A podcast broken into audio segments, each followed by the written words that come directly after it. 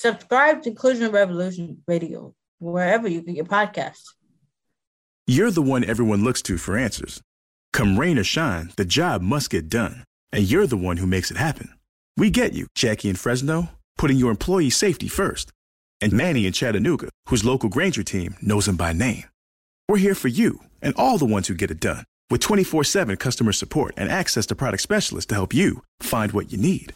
Call clickgrainger.com or just stop by. Grainger for the ones who get it done. Welcome to the Matt Lombardo Show, part of the Stacking the Box podcast. Please welcome your host, Matt Lombardo. What's going on, everybody, and welcome into the Matt Lombardo Show, part of Fansided Stacking the Box podcast network. Now, you might have already guessed, I'm not Matt Lombardo. Nope, that's not me. Unfortunately, Matt is out of town for the next two weeks, spending a little bit of quality time with the family. We all know how it is right before the start of the NFL season. But have no fear for the next two weeks, you got me. Well, who am I actually?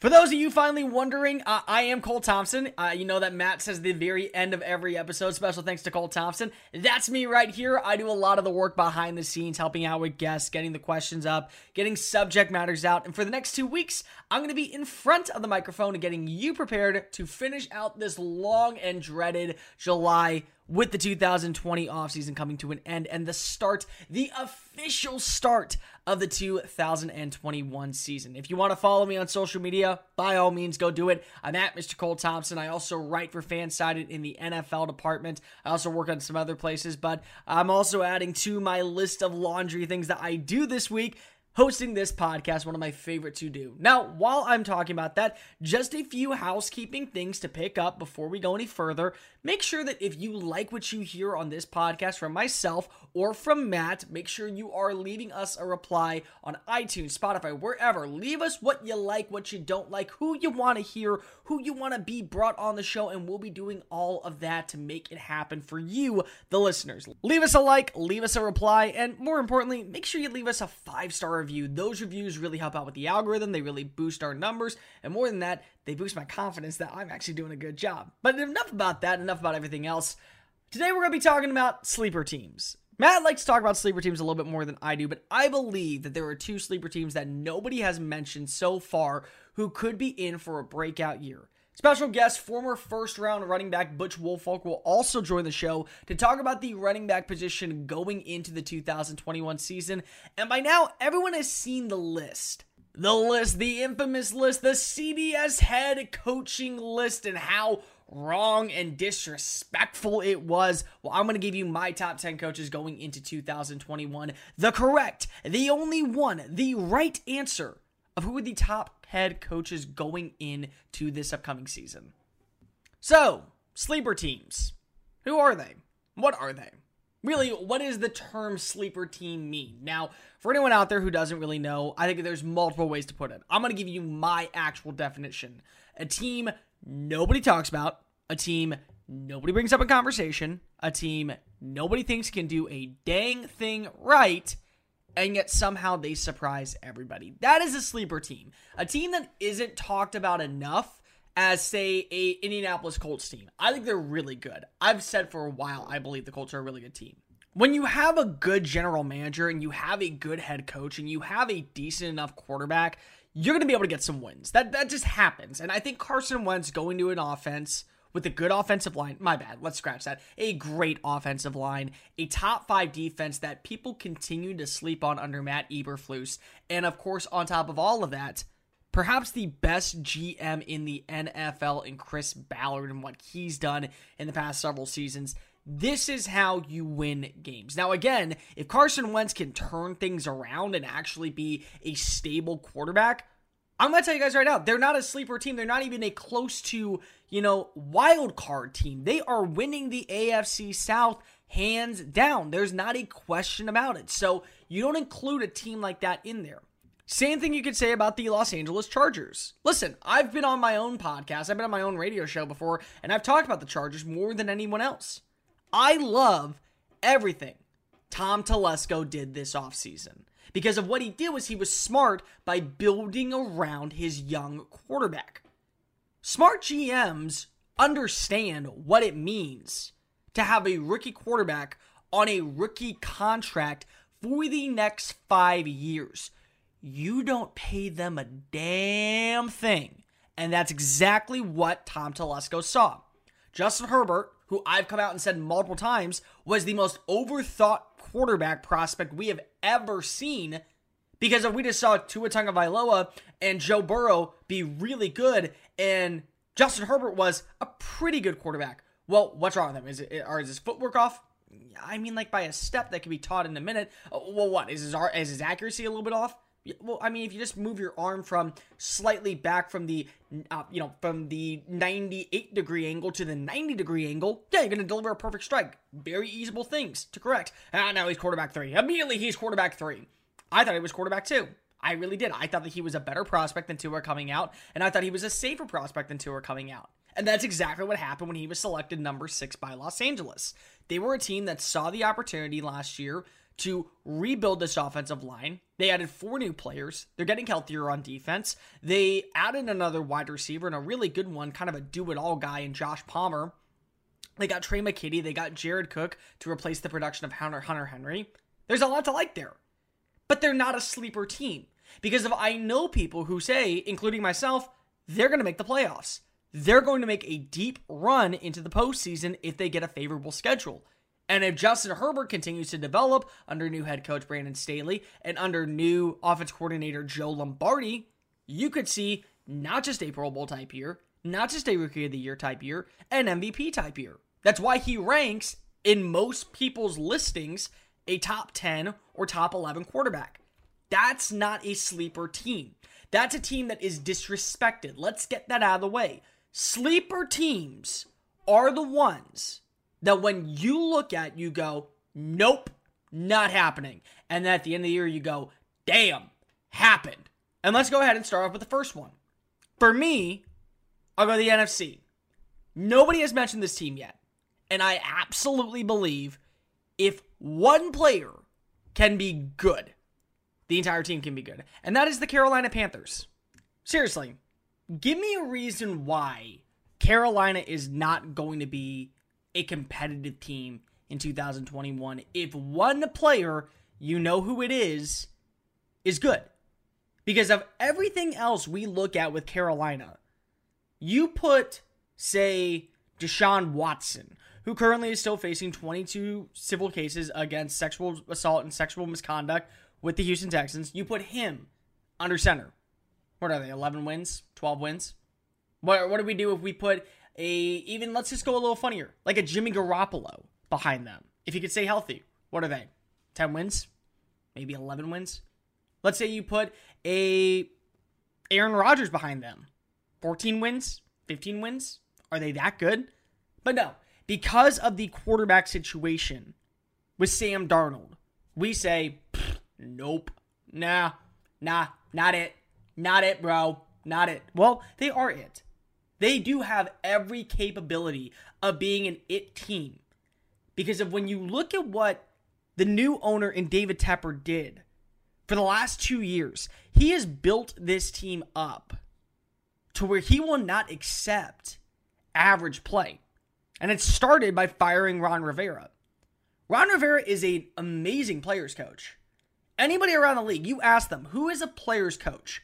Ron Rivera is usually the first or second name they mention because if he just so well understands and gets these players. And that's why when you look at the Washington football team, who almost made this list in my opinion, but I do think that they already are in that playoff conversation, they were able to transform one of the worst run organizations and one of the worst on-field performances we saw in 2019 into a 5-win winning streak down the stretch to get the NFC East title, and for a while go toe to toe with the likes of Tampa Bay in the NFC wildcard round.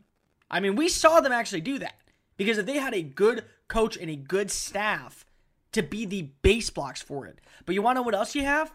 You have another good coach already in line in Matt Rhule.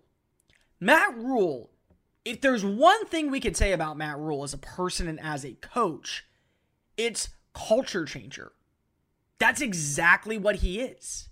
And if you don't believe me, let's go ahead and back and look at Temple. Oh, yeah, everyone forgets about him and Temple because of they're an AAC school. Well, when you look at Temple football, they were a travesty, and I mean an absolute travesty for years in the AAC and in the Big East because if they weren't able to get anything done. Matt Rhule enters the conversation. Guess what they do? They get it done, and they get it done quick. Year before he arrives, the Owls go 4 and 7. The year he gets there, it's a rebuilding year. Let's not pretend that it wasn't because it was. They ended up finishing that year 2 and 10. The next year they went 6 and 6. The year after that, they finished first in the East and going 10 and 4, losing in the Boca Raton Bowl. The year after that in 2016, they go 10 and 3, 7 and 1 in conference play, first in the East once again, and they win the conference that year. He goes 28 and 23, 19 and 13 in conference play, takes the team to two bowl games. Okay, what'd that do? It opened up another avenue. It allowed the Baylor job, which was once coached by Art Briles, then taken over by Jim Grobe that year. They had a really decent year when you think about what Jim Grobe was doing as an interim coach. They went 7 and 6 but they need a new head coach. And a lot of people didn't know if he was going to be the guy. So, first year there, he goes 1 and 11, absolutely a travesty. Then you look the next year, okay, things are improving. They go to the Texas Bowl with a 7 and 6 record. They get the win in the Texas Bowl. Year after that, they finish as a top 15 team in the country, 11 and 3, 8 and 1 on the year, second in the Big 10, runners up of the Big 12, my bad, and they lose in the Sugar Bowl to Georgia but it's a close loss at 26 14, thus opening the door to the likes of the NFL, which is where a lot of people thought he was going to work out best. And so far, if he gets the right quarterback, it's a winning roster. You bring in a great offensive coordinator in Joe Brady. And what's fun about Joe Brady is a lot of these guys are new and they're adapting to playing at the collegiate level to the NFL level. Well, Joe Brady, who if anyone remembers what he did in 2019, I kind of forget. Uh, wasn't a Joe Burrow a guy? Oh yeah, he just turned him into a Heisman Trophy winner, a national champion, and number one overall pick. He's able to do that with a lot of different players, not just at quarterback, but at positions all around. And with a young staff like Carolina is, they're gonna want those guys. You also brought over Phil Snow as your defensive coordinator. What was he? A college defensive coordinator four years. Anyone else remember where he was before he was in Charlotte? Baylor. You want to know where he was before that? Temple. You know where he was before that? Eastern Michigan. He gets the best out of young players and helps them transition, keeping the college game alive while adding in that NFL element. And that was such a big deal for former GM Marty Hurney when the team elected to go all defense in the first draft in the Matt Rhule era. They went and got really good players such as Derrick Brown to fill the interior, Jeremy Chinn to play kind of that new hybrid defensive role, and they've also added a couple of smaller name players who saw productive, like a Troy Pride Jr. What they do this offseason? They went and got another college defender with their first overall pick in Jaycee Horn.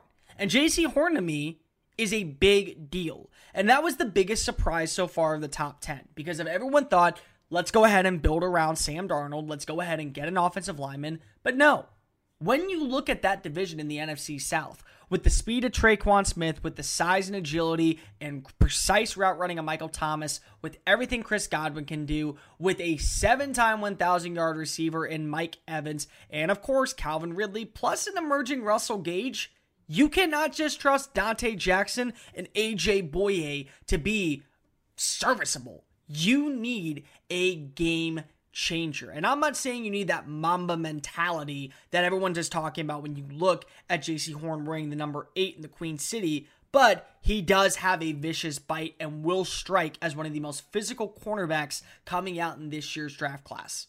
I talked to several scouts about Jaycee Horn, and a lot of people said as much as they like the up and coming precision and able to break on plays in Patrick Surtain, there is something about having a physical presence that Jaycee Horn brings to the table, and that's why they liked him as the top cornerback in this class. Naturally, new GM Scott Fitterer did the exact same thing, going to elect Horn over the likes of Surtain, who was taken one pick later by the Denver Broncos. And if we're on the subject of Scott Fitterer, what an impressive hire that was by David Tepper. Because when I look at Scott Fitterer and what he's able to do in his first draft, you walk away feeling very impressed. Like, this is a new culture. This is a new team feeling. This is a positive in the right direction. Because everything that that is, is true. Scott Fitterer learned under John Schneider, who I'll give him this. John Schneider is a big hit and swing and a miss guy when it comes to first round picks, but the gems he's found for the Seattle Seahawks for years in rounds two, in rounds three, in rounds five. Oh, I don't know. Let's just name a few off the top of my head Bobby Wagner, Richard Sherman, Kam Chancellor. You have Russell Wilson and DK Metcalf and Tyler Lockett and Chris Carson. To be able to learn how to play the game and maneuver to get the right picks for the right players at the right price is a big deal. And that's exactly what Fitterer did on draft night this past April. He got his first pick, he got it out of the way with Jaycee Horn, but then they traded back and they waited and they saw their opportunity. They found out that New Orleans was going to take Terrace Marshall Jr., and it's very well documented. They were going to go with either Terrace Marshall Jr. as another vertical option, or they were going to go with Brady Christensen, the offensive tackle out of BYU. They said, we are not allowing Terrace to be the reason we are losing games. He's going to help us win games. And Terrace Marshall, everyone wants to talk about Ja'Marr Chase and Justin Jefferson. The guy is third in touchdowns in the FBS since 2018 because he played in 2020. Guy has 23 total touchdowns in three years. I'm not saying that he was a big factor in a 5 and 5 season for LSU, but he was one of the good good players and he was one of the more consistent players. Now you add him as a weapon instead of as a threat that you have to face against week in and week out. He's going to be able to take reps away from Robby Anderson. He's going to be able to add an extra element to a possessional type receiver in DJ Moore. And he's going to be able to stretch the field a little bit more for Sam Darnold to be able to still get those big time plays, those 20 plus yards downfield.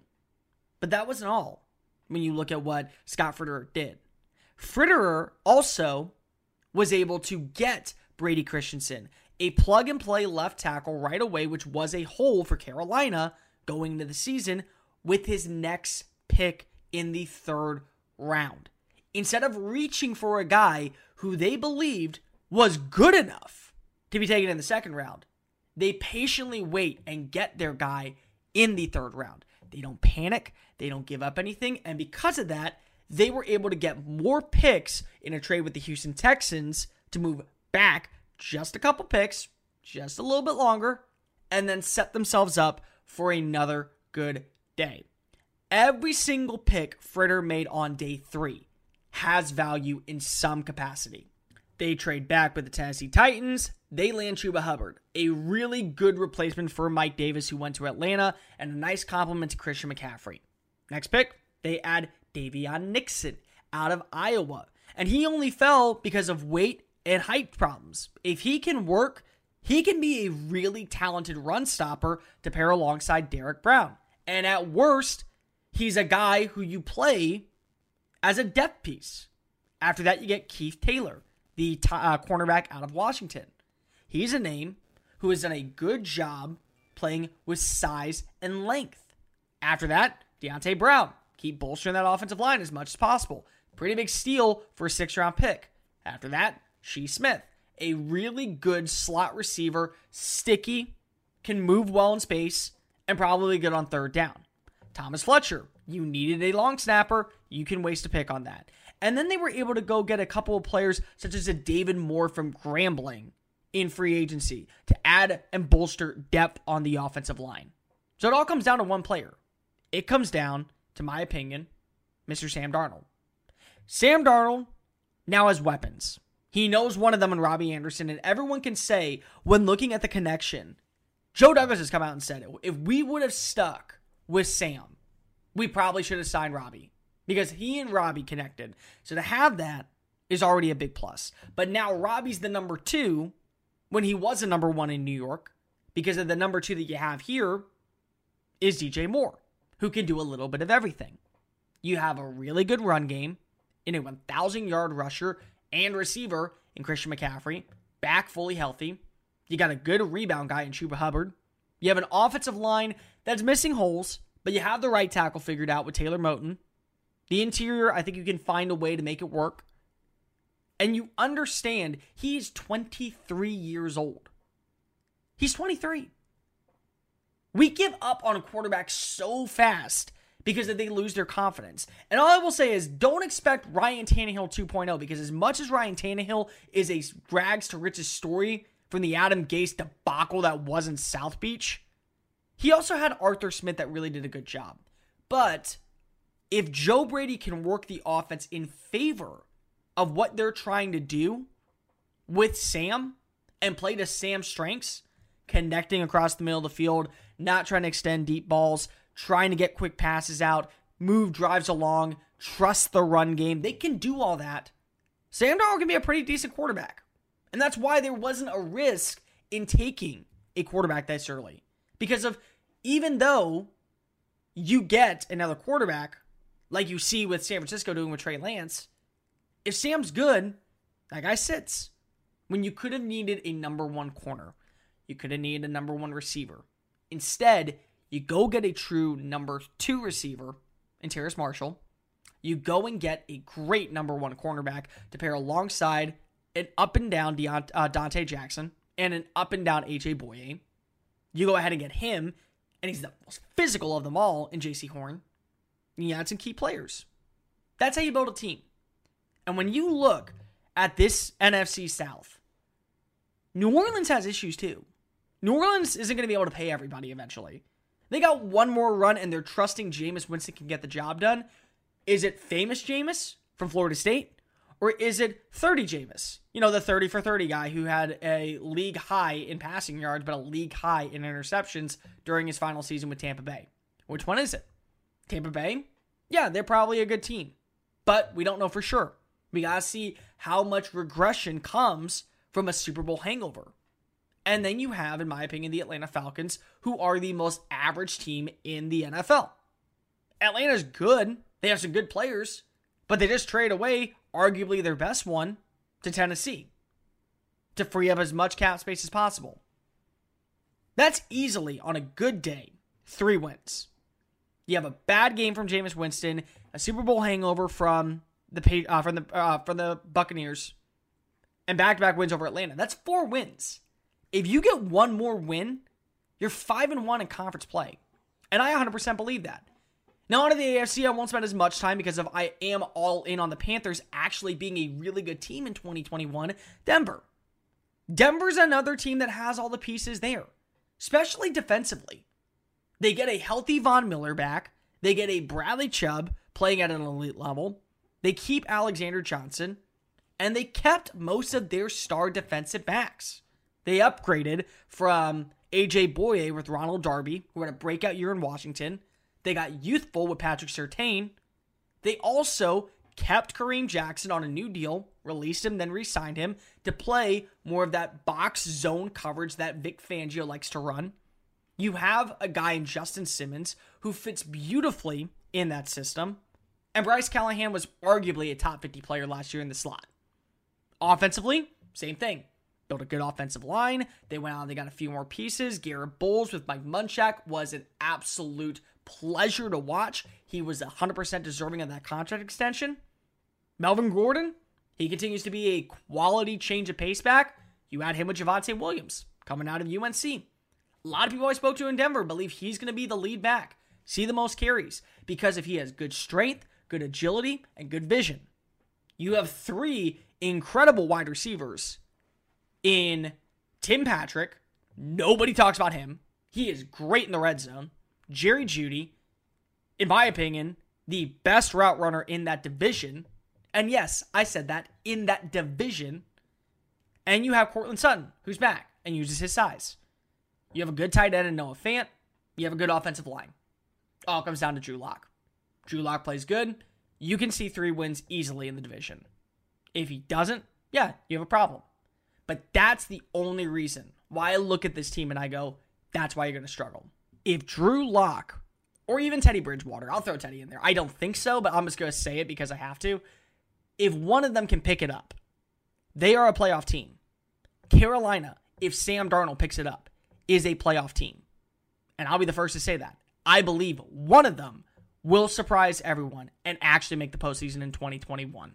Coming up next, former NFL running back Butch Woolfolk joins the show talking all things Christian McCaffrey, Derrick Henry, and who is the surprise running back in 2021. All that and much, much more on the other side of the break, right here on the Matt Lombardo Show, part of the Stacking the Box podcast of fansided.com. So, as you graduate and head out into the world, there's only one thing that you need to know. Hi, this is Jamie from Progressive. Yeah, I can talk now. Progressive protects you 24 7. So, tell me what happened. Oh, I'm sorry, Gene. Can you give me one second? Um, brush at for every meal. Congratulations and thank you. Sorry about that. I'm back. So tell me about this fender bender. Contact us 24 7 on the phone, online, or on the mobile app. Progressive Casualty Insurance Company and affiliates covered subject to policy terms. Welcome back into the Matt Lombardo Show. Cole Thompson filling in for Matt Lombardo here on fansided.com, Stacking the Box podcast.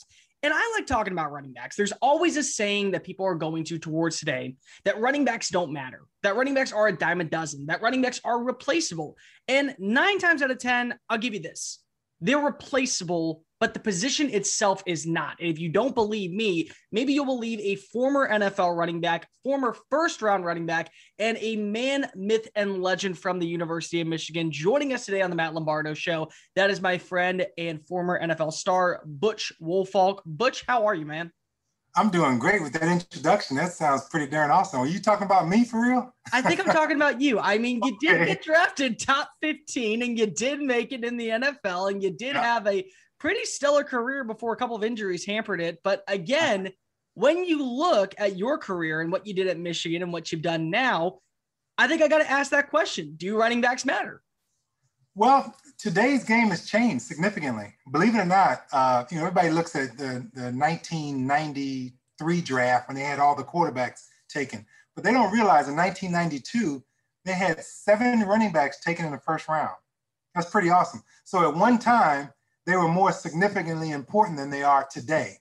Uh, back then, you used to give the ball to the running back, and the, and the quarterback was a secondary thought, which is which is throwing the ball on third down. But now they're throwing the ball on first down, and the running back position is a secondary thought. So the game has really changed significantly. If you're talking about running backs, and i will repeat myself again later on in the conversation, we're talking about specific running backs. Today, got to be able to block and protect the backside of the quarterback. But also to enter in the passing game, you got to be able to catch the ball. Now, luckily for me, I had a career where I was able to uh, catch the ball. I had 80 catches with the Houston Oilers with All Pro and Hall of Fame quarterback Warren Moon, but I also had 43 carries in the game, uh, which was an NFL record at the time. So I could carry the ball as well as catch the ball. And today, that's the demand of running backs. You have to, in the NFL, you have to be able to catch the ball, run the ball, and block. So again, they do matter. And I don't think anybody out there who's really played the game or actually understands the game is doubting that. But you kind of brought this up. When you look at the offenses back in the 80s and the 90s, they were in a lot of I formation. Fullbacks were a big deal as blockers, and they allowed you to open up running lanes for you to get through the A gap, the B gap, cut to the outside. Nowadays, fullbacks, there's about two or three teams that still have them on the roster. Nine times out of 10, they play about 20% of snaps or less. So it is important for you to be a good blocker as it is for you to be a good runner. And that's why you do have that conversation where there are running back by committees, where you do have a pass catching back, where you do have a two down back to kind of drive it in through the A B gap. And you do have a blocking back who can come in when you want to run a double formation where one stays in the backfield and is a pass protector, and the other one is running out to do a bubble pattern or do an out route really fast to be able to be in the flats to be able to get three, four plus yards after the play. Am I am I going on the right direction with that? Absolutely. You uh, when you when you think about statistics, uh, the percentage of times that running backs touch the ball today as uh, in the past is not that significant. It was was like normal to get the ball 20 carries a game, you know, back when I played. But now, if you get 10, 15 touches, they're, they're scattered between uh, carries and catches. And that's pretty significant. Uh, I, I, like the fact that when you have a running back out there that, that's able to do it all, that never leaves the field until fourth down, that's the kind of running back I, I have an appreciation for. You asked the question, do running backs matter? The reality is, yes, they matter, but they matter less okay. I think that's why you start seeing less and less teams taking them in the first round. But there are a couple of first round running backs who are very talented and still making an impact today. And one of them that I kind of talked about in the earlier part of the show was Christian McCaffrey. This is a player who embodies what we talk about in today's running back system. Not only is he a good in between the tackles runner, not only does he have home run speed, but he's one of three players at the running back position all time to have 1,000 rushing yards and 1,000 receiving yards in a single season. And when you look at a player like that, is that going to be the new norm when trying to satisfy GMs and coaches to say, hey, if we're a running back away, we can take one in the first round, but it has to be this kind of guy. Well, it all depends on your, your offense that you're running. Um, when you talk about Christian McCaffrey, he's amazing. And I, I, think he and Alvin Kamara are, to me, just tops. But they both lead the team in receiving. You know, you're yeah. running back, but you're leading the team in receiving. And, and I, I led the Oilers in receiving way back when, way before some of your your audience even knew there was Oilers that played football. By the way, Oilers are Tennessee Titans now. Yeah, and, and I, and I, still have the record for the most uh, catches in the season. I caught 80 catches, and that's those, those are the numbers that Alvin Kamara is, is putting up right now, as as well as uh, you know some of the other guys that are able to catch the ball out the backfield instead of just running it. They can do both, so they're they're very significant. But it depends on your your offense and I think that does make sense when you look at what Joe Brady's trying to run. It is a little bit more of a college scheme, pass first, run later. But when you get back McCaffrey and his legs, when you watch him run, I mean, he's not a violent runner, but what makes him and a guy like Alvin Kamara, another player who bursted onto the NFL in 2017, just amazing between the tackles despite being a little bit smaller framed? Well, they know how to avoid a solid hit. You know, back in the day, you would you would see Earl Campbell and, and, and Franco Harris and those guys hitting the ball up in the hole and colliding head on with the linebacker or a defensive lineman. These guys today are not doing that. They'll give you a shoulder and shake it in the last second, and, and all you can get is, is brushed to the side of them. Now, the tackle still happens at the same spot, but yet it's not a head on head collision. And they're not taking that anymore because they're lighter in weight and they're, they're, they're, more durable, they're more less durable than the guys in the past. And w- and when you think about that, do you think that because of they're not getting hit head on anymore, that plays a role into why they get so many carries per season? Because of the injuries are maybe not as significant, but they're definitely not going head on to where their vital organs getting hit. Exactly. And long term, and this is something that these guys are not thinking about, but you know, as a retired player that's 61 years old, I feel the every bump and bruise I ever received, they're going to be healthier long term after they retire. Uh, if you if you look at some some of the guys that were considered bruiser running backs, like Earl Campbell, they're not doing so well, you know, in their upper age, yeah. and, and some of those collisions are just not good long term. And these young guys know that, so they're not taking on those head-on collisions. And and I'm I'm happy for them, and I'm happy for the game to be able to avoid that type of uh, damage that they're doing to their bodies. And what's amazing is like you think of Jim Brown, he may be the perfect example of a player who took the bruising, but also was one of these agile players. But you watch him, and again, his body has not been as strong as somebody who is more elusive, somebody who can move a little bit outside. So I do think that that does play a big factor in it. And that also helps elongate, uh, elongate their careers, especially behind a good offensive line. And that's the other thing I want to bring up to you. When you were in Houston, you played with Warren Moon. I mean, I think everybody out there who understands the game of football understands just how underrated and undervalued Warren Moon was during his time. But also, you had another guy, you were playing with Bruce Matthews, who was on the offensive line Absolutely. How important is an offensive line to a running back success? It's everything. I mean, you, when you think about offensive lineman, the quarterback gives you the ball at about four yards deep in the backfield. Now, by the time you get the ball, there's either a hole there or there's not, right? And you do nothing to, to, to designate what's going to happen. The linemen do everything. Now, running backs are, are typically, they shine after they get past the line of scrimmage.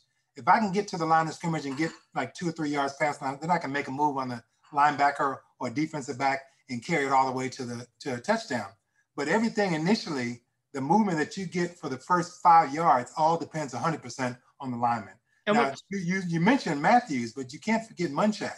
Yeah, I, I always do forget about Mike Munchak being on that team. Yeah. both and that's why he's are- so good at training them. That makes a lot of sense. Yeah, both of those guys were Hall of Famers, and they were pretty awesome. And they did get us the, you know, the running backs the the, the first five yards free, and then we had to do our magic after that. And I do think what's interesting is that a team like the New Orleans Saints, they made sure that they're going to pay Alvin Kamara. They're also going to pay the two bookends. That's why Terron Armstead has a contract. That's why Ryan Ramczyk got a five-year deal worth 90 million, the most for an offensive tackle, because you want to make sure your best weapon is protected. We're here with Butch Woolfolk, former first-round running back out of Michigan, played in the NFL for the Detroit Lions, the New York Giants, and of course the Houston Oilers, as he was just talking about. You also mentioned Franco Harris, and I do want to bring up Franco Harris because this was a guy who was the definition of brute strength runner. Downfield, head, ground pound, A gap, going to make the linebacker go backwards, knocking players over. He's more than just the catch guy. And another guy who is more than just a 1,000 yard rusher twice and the leader in the NFL in rushing yards is Derrick Henry. And that is the one player who, when you look at the 80s and the 90s and how running backs used to run, is probably the closest to matching that style. Would I be wrong to say that? Well, he's a combo. Okay. If you can, if you can imagine Earl Campbell or, or Franco Harris with speed, I mean, that's that would be dangerous. But you, you, you're talking about uh, Derrick Henry, who amazingly is faster than a lot of these other smaller running backs. You saw how he broke out for you know long touchdown runs a couple of times last year. Once he gets past the linebackers, it's over. I mean, the guy has amazing speed, but he's smart enough to not to not use that power against defensive linemen and linebackers.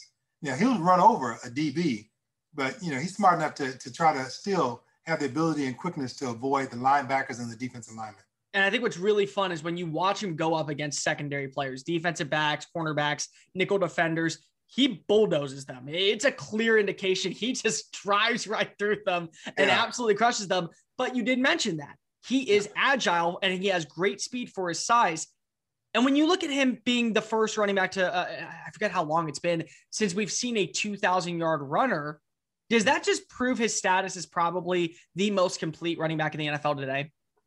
I wouldn't say complete. The most Okay. complete.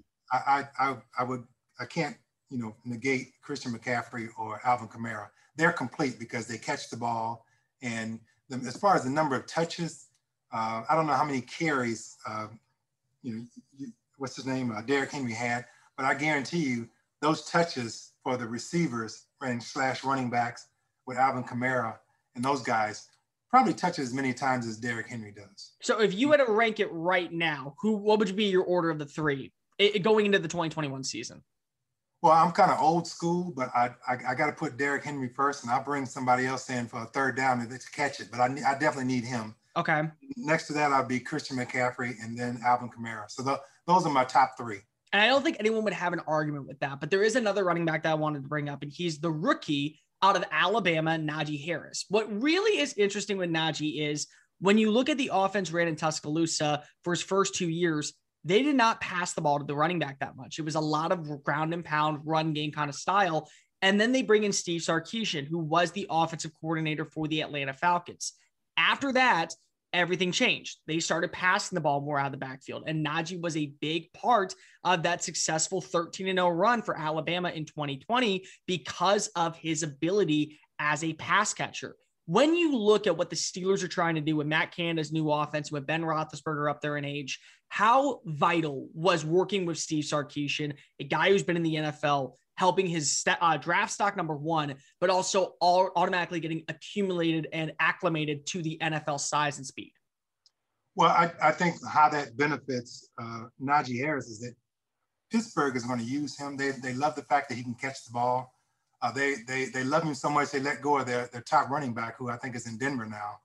Um, but but he's he's going to catch the ball. Running backs sometimes can be seen as a blocker on passing plays, but if your linebacker that you're getting ready to block backs up into the coverage, then you know the quarterback can just dump it off to you. So the fact that he can catch the ball is going to help their offense significantly. And the fact that Chart, Cart, what's his name, Chartesian, Steve Sarkisian, yeah. yeah, the fact that he gave him that that uh, training in college is definitely going to bid well for him in the pros. And this is a guy who is one of these players who did a little bit of everything for Alabama last year and was great between the trenches, but also did a really good job out of the backfield working with Mac Jones. That's why a lot of the reason Mac Jones has the highest completion rating all time in college football. But I do want to also get your opinion on this. You were a running back, you played for years in the NFL, and you saw a bunch of great names. Who was the most underrated running back during your time that nobody ever talked about? Besides you, of course. Well, no, I was, I was, I was okay.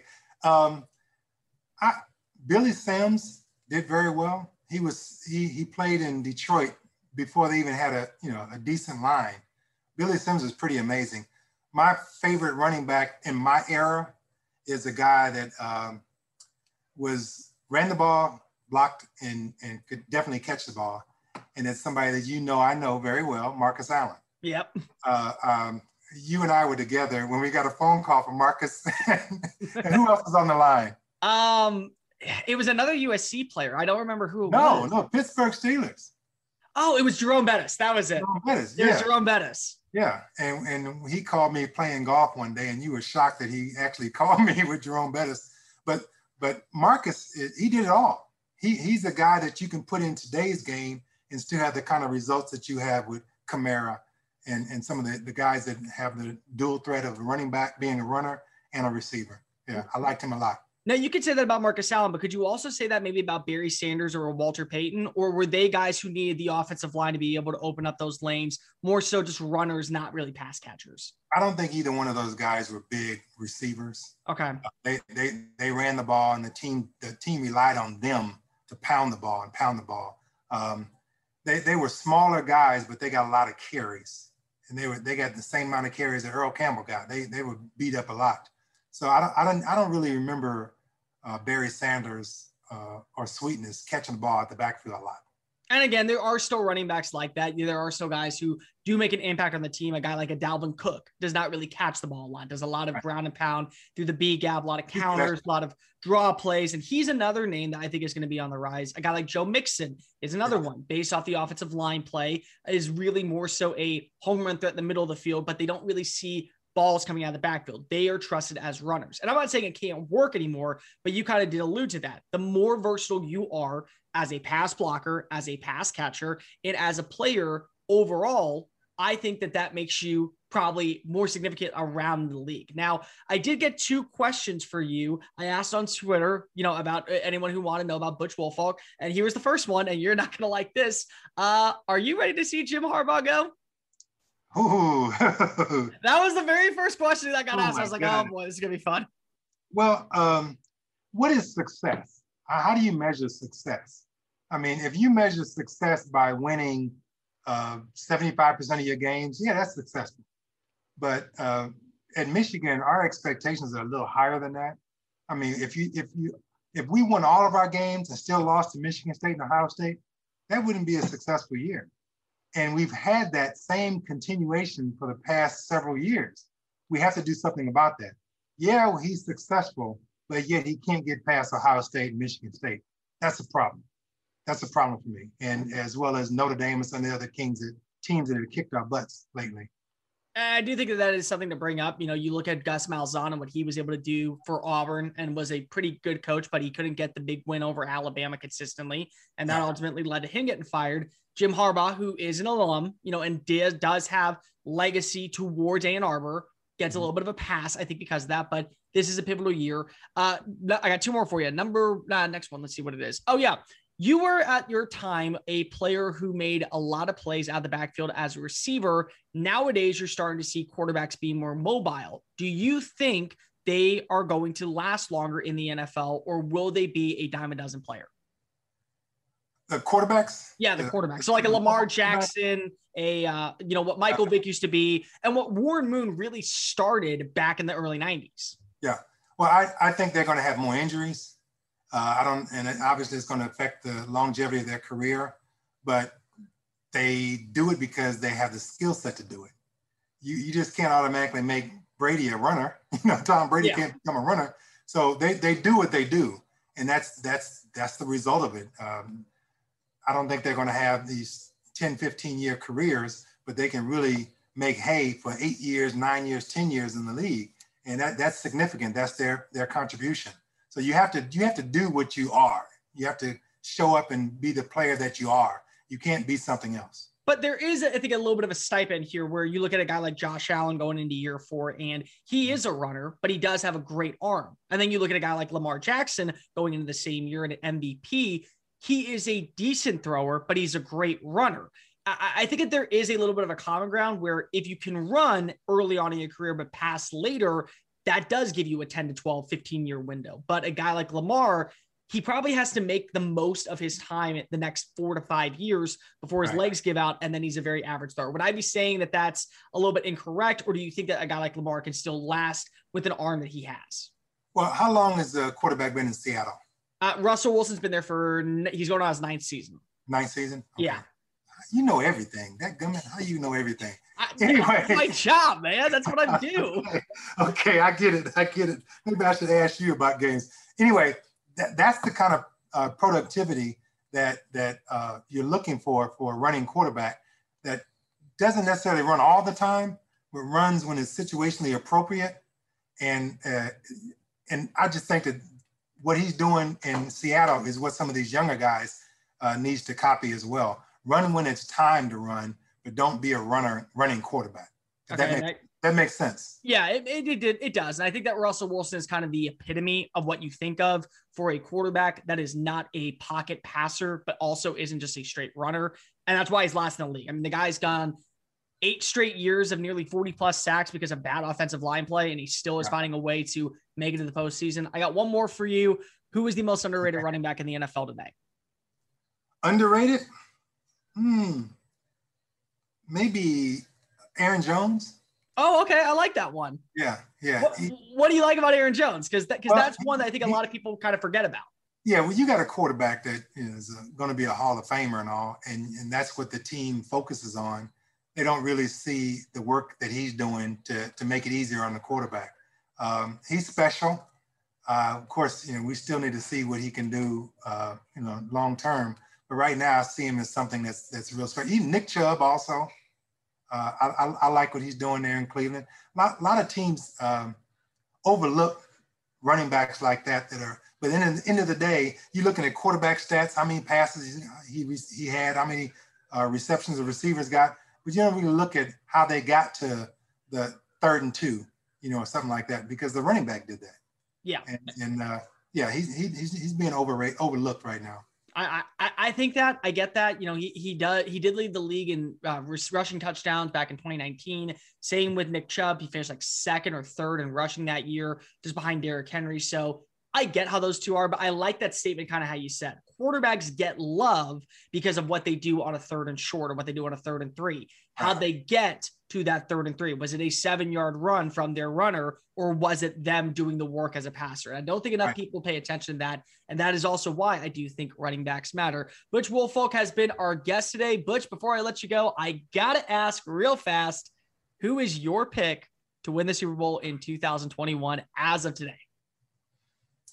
I, Tampa Bay. I mean, yeah. they, they, did they did not weaken themselves; they strengthened themselves. How do you do that? How do you win a Super Bowl and get better? Playoff Lenny coming back to Title Bay. I love it. Butch Woolfolk joining us. Butch, you got any projects going on that everyone should know about? Uh, no, I'm just uh, handling my business in retirement and enjoying life and loving life. I'm going up to Michigan for a golf tournament this Monday. Uh, for all the old old timers are going to be there, so I'm excited about that to see some of the guys I haven't seen in years. But I'm that's about it. I'm just a golfing old fart.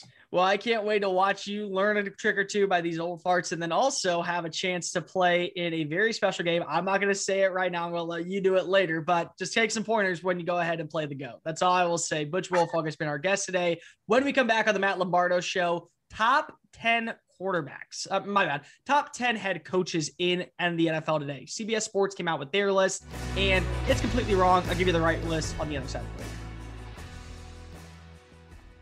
Progressive presents today's to do list for your cat. Take a nap, meow till I get food, get food, walk away from food, move to couch, see human, give cold shoulder. Take a nap, meow till I get Your food. Your pet has get a very busy schedule, so it's up to you to make sure they're protected. That's why Progressive Car Insurance covers your pets for up to $1,000 if they're ever in a car accident with you. Move to couch, aggressively clean myself. Take a nap, meow till I get food. Get coverage for your pets with anti-auto policy from Progressive. Progressive Casualty Insurance Company and affiliates. Coverage for cats and dogs included with the purchase of collision coverage and subject to policy terms. We're back here on the Matt Lombardo Show, final segment of the day. And I kind of preface this at the beginning of the show the list. The list of the list. For anyone who doesn't know what I'm talking about, it is the CBS Sports rankings of the list ranking every coach in the NFL for the 2021 season. I'm not going to do that because if no one really cares about who comes in at 17, no one really cares about who's the 23rd best head coach. You care about the top 10. And I'll leave the author's name out, but Number one, kind of no surprise, it's Andy Reid. Number two, Bill Belichick. Number three, John Harbaugh. Number four, Sean Payton. Number five, Sean McDermott. Number six, Sean McVay. Number seven, Pete Carroll. Number eight, Bruce Arians. Number nine, Matt LaFleur. And number 10, Mike Tomlin. Of the top five, I don't really have a problem with it. Now, mine's a little different, and I'll just tell you right now, I'm about to do that. But I don't have a problem with the top five. There's a reason they are the top five coaches. I do have a problem with the next five. And I do think the next five have a little bit of controversy, especially seven, eight, and nine. So, real fast, before we go any further, I'm going to give you my honorable mentions. First honorable mention is Matt LaFleur. LaFleur's 26 and 6 as the head coach for the Green Bay Packers. There's no denying that he's been successful. But last I checked, he didn't throw 40 plus touchdowns last year. He didn't lead his team to a 13 and 3 record. He didn't have to worry about that. Instead, the guy who's not reporting to camp right now, Aaron Rodgers, did all that, carried his team, and now is frustrated at the organization. Why? Because of when you do what he did, that makes sure pretty much have every valid argument from here until the end of time. Now, if he can win with Jordan Love and have the exact same amount of success, yeah, top 10 coach. Without doubt, top 10 coach. Another one, Pete Carroll. I like Pete Carroll, but Pete Carroll no longer is a top 10 coach. I look at Pete Carroll and I view him as a coach who is on the cusp of staying relevant, but every single season, it slowly looked worse for Seattle. Seattle has not been able to pick up the same amount of wins. They have not been able to get over the hump. And even though they're favored every year, they somehow stumble midseason. And then they find it back, usually because of Russell Wilson and quarterback play. Usually. So I can't put him top 10 anymore. Let's move on to the actual top 10. Number 10, Kyle Shanahan of the San Francisco 49ers. Yep, there's going to be some people who say, How could you say that? Well, guess what? He's not higher than 10. He's the only coach on the record right now who doesn't have a 500 or better record going into the season at 29 and 35. Now, here's the deal. You look at it every single year, it felt like he was going to get better. 6 and 10, they add in Jimmy Garoppolo, Garoppolo gets hurt, they really struggle, they go 4 and 12, Garoppolo comes back healthy, they get the defense right, then he goes 6 and 10 again. So, it just feels very lost. Now, as an offensive coordinator and what he brings to the offense with the rushing attack, with getting the best out of his quarterbacks, is true. That 13 and 3 finish, though, is the only thing that's actually, in my opinion, not making him a hot seat head coach. So you add in Trey Lance, a guy that he handpicked with this team, and maybe things will turn around. And I'm not saying that he isn't a good coach because of everyone knows he's a great coach. But let's just stop with this whole, oh, he's an architect and amazing and is able to transform the sport completely. Stop it. No, he's not. He hasn't done enough. But with the right quarterback on his roster, maybe he can. Number nine, Frank Reich. Frank Reich, even with average quarterback play, has done a better job in Indianapolis than most. They've gone to the playoffs twice they were able to fix the offensive line. And because of his coaching hires, they had one of the best run offenses last year. under Nick Sirianni as the OC. They were able to get a rejuvenation at quarterback with a 38 year old Philip Rivers and then a top five defense almost everywhere across the board. That's smart head coaching, that's smart GMing. But they also played to its strengths. They had two really solid running backs who were hot towards the end of the season. They played them a lot Jonathan Taylor and Nyheim Hines. They were able to get a lot of their receivers, and they took some risk on some veterans who made immediate impacts, like Xavier Rhodes in the secondary. If Carson Wentz can return to what he did when Reich was the OC in 2017 in Philadelphia, there's no telling me that Indianapolis is one, not the favorite to win the AFC South, and on top of all that, not a Super Bowl contender. Number eight, I've gone back and forth with this one. I'll leave it for now, but I will say Bruce Arians. Only reason he's 76 and 41 as a head coach. He's 5 and 2 in the playoffs. In his eighth season as a head coach, he's been to the postseason more often than not. And what he's been able to do with quarterbacks, especially aging quarterbacks, has been tremendous. Without him, who knows if Ben Roethlisberger would be where he is today? Without him, who knows if Carson Palmer would have been able to be a still quality quarterback despite coming off of a very serious injury in, in Oakland, now Las Vegas. There's a lot to say about that. But again, this is a really good team. They didn't replace they're not replacing much this year, and you added in the best quarterback of all time. It kind of helps. But still, record says one thing, so I gotta keep Bruce Arians in the list. Number seven, Mike Tomlin. Mike Tomlin, a couple years ago, was a consensus top three coach. Everyone knew that. And I'll give you one reason why he deserves to be in that same conversation. Zero is the number. That's how many losing seasons he's had since being named the head coach in uh, 2007, I want to see. Yeah, I, I, think it was 2007. Yeah, because he's been there for 15 years.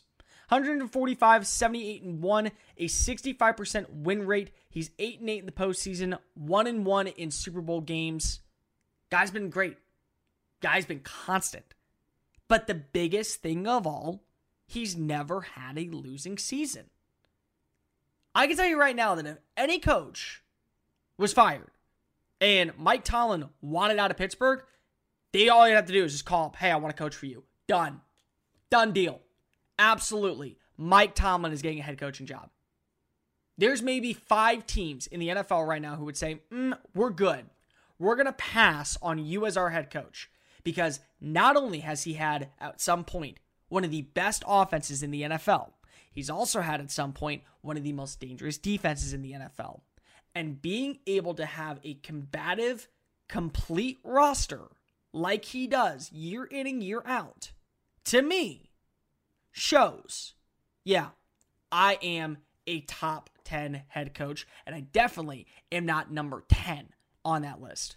Number six is Sean McVay. Here's the reason why. McVay is the whiz kid, but the whiz has started to wear off it's great that he was son, one of these wonder guys who played the analytics to his favor, is able to strut off, you know, a play from 1978 in this formation where this coach said this afterwards. That's great. Half the time when I'm talking, I just remember stuff and I can just rattle it out left and right. That doesn't mean I'm always a great coach. He does have a 67% winning rating, 43 and 21 in his five years with the Rams. He's 3 and 3 in the postseason, and he won with Jared Goff. Everyone doesn't want to bring this up, but Jared Goff won 41 games as the Rams starting quarterback. That's not nothing. That's not even close to something stupid. That is actually something very positive when you break it down.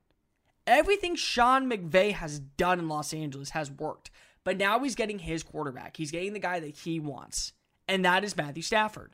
Stafford is a guy who I could see break out, be a top level quarterback, and in my opinion, has a really good chance to be the dark horse to win the MVP. But I'm not going to sit here and say that if he does it, oh, well, Sean McVay, you know, the lust is, you know, still all there. No, it's not. It's going to wear off at some point. And to me, this is the year. You get your quarterback.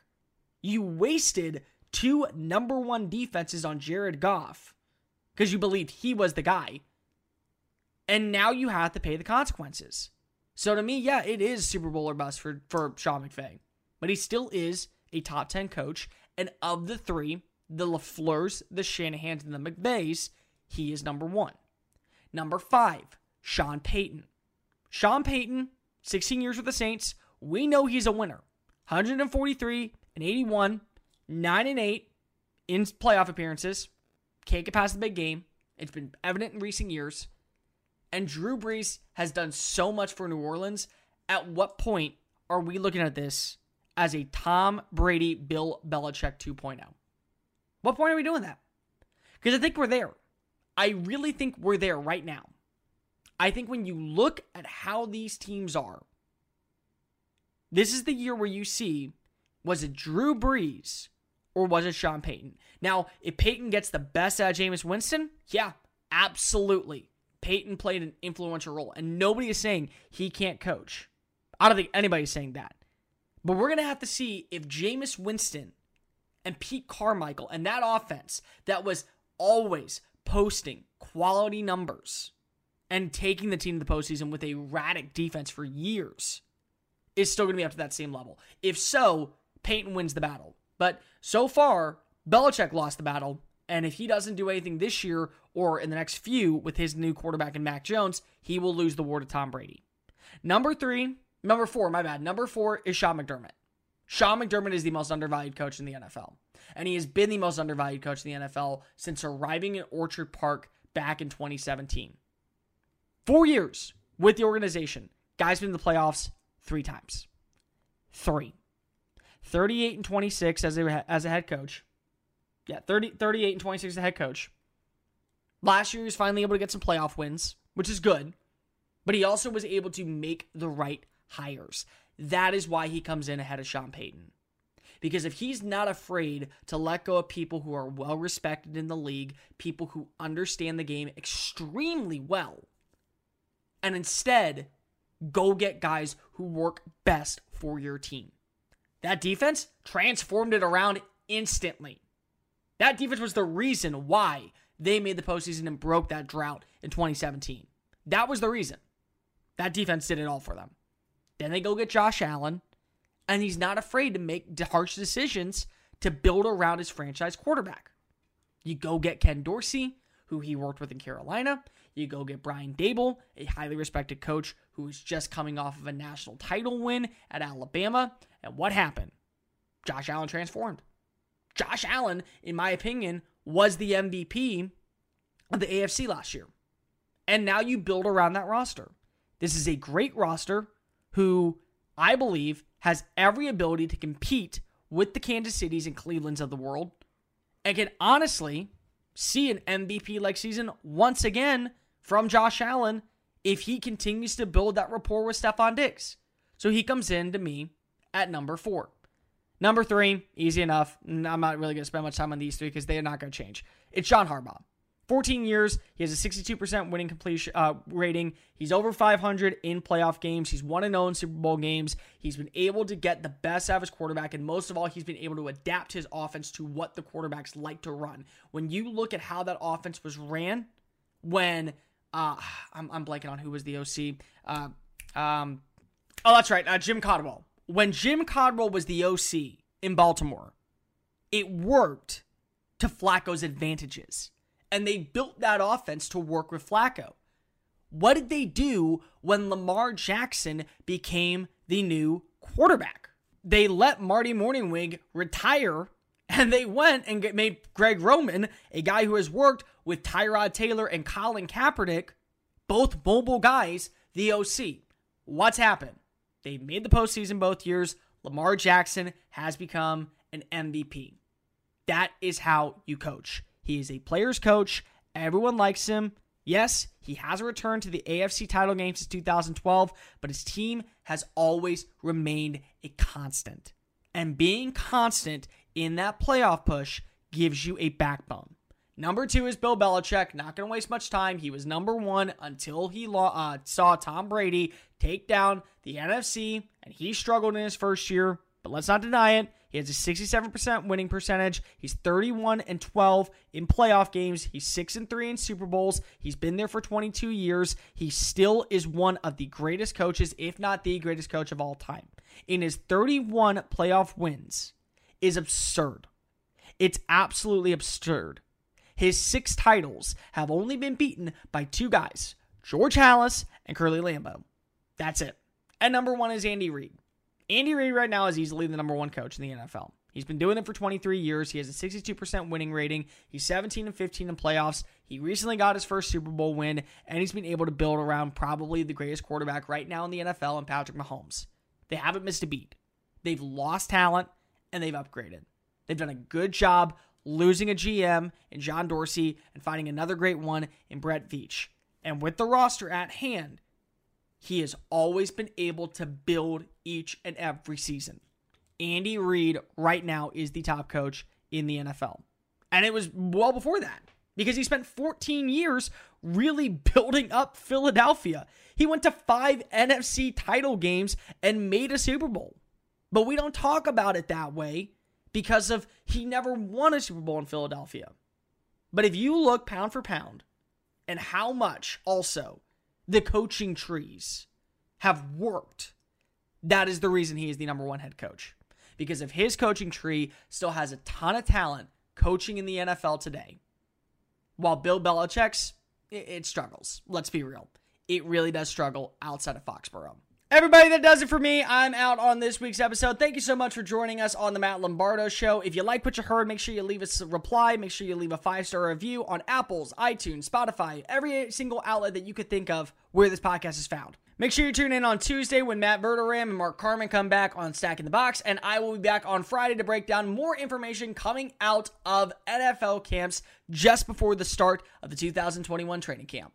See you next Friday. Make sure you're following me on social media at Mr. Cole Thompson, and we'll be back on the Matt Lombardo Show, part of the Fansided Stacking the Box Podcast Network. Underdog Fantasy is the fastest growing fantasy app and easiest place to play fantasy sports. Just jump on UnderdogFantasy.com or download the app, draft your team, and that's it. And if drafts aren't your thing, they also have a pick'em game where you can win 20 times your money in a single night. Use promo code RADIO, and Underdog will double your first deposit when you sign up with up to $100 in bonus cash. Deposit $100, get $100 free. That's promo code RADIO. Terms and conditions apply. Without the ones like you, who work tirelessly to keep things running, everything would suddenly stop. Hospitals, factories, schools, and power plants, they all depend on you. No matter the weather, emergency, or time of day, you're the ones who get it done. At Grainger, we're here for you with professional grade industrial supplies. Count on real time product availability and fast delivery. Call clickgrainger.com or just stop by. Grainger for the ones who get it done.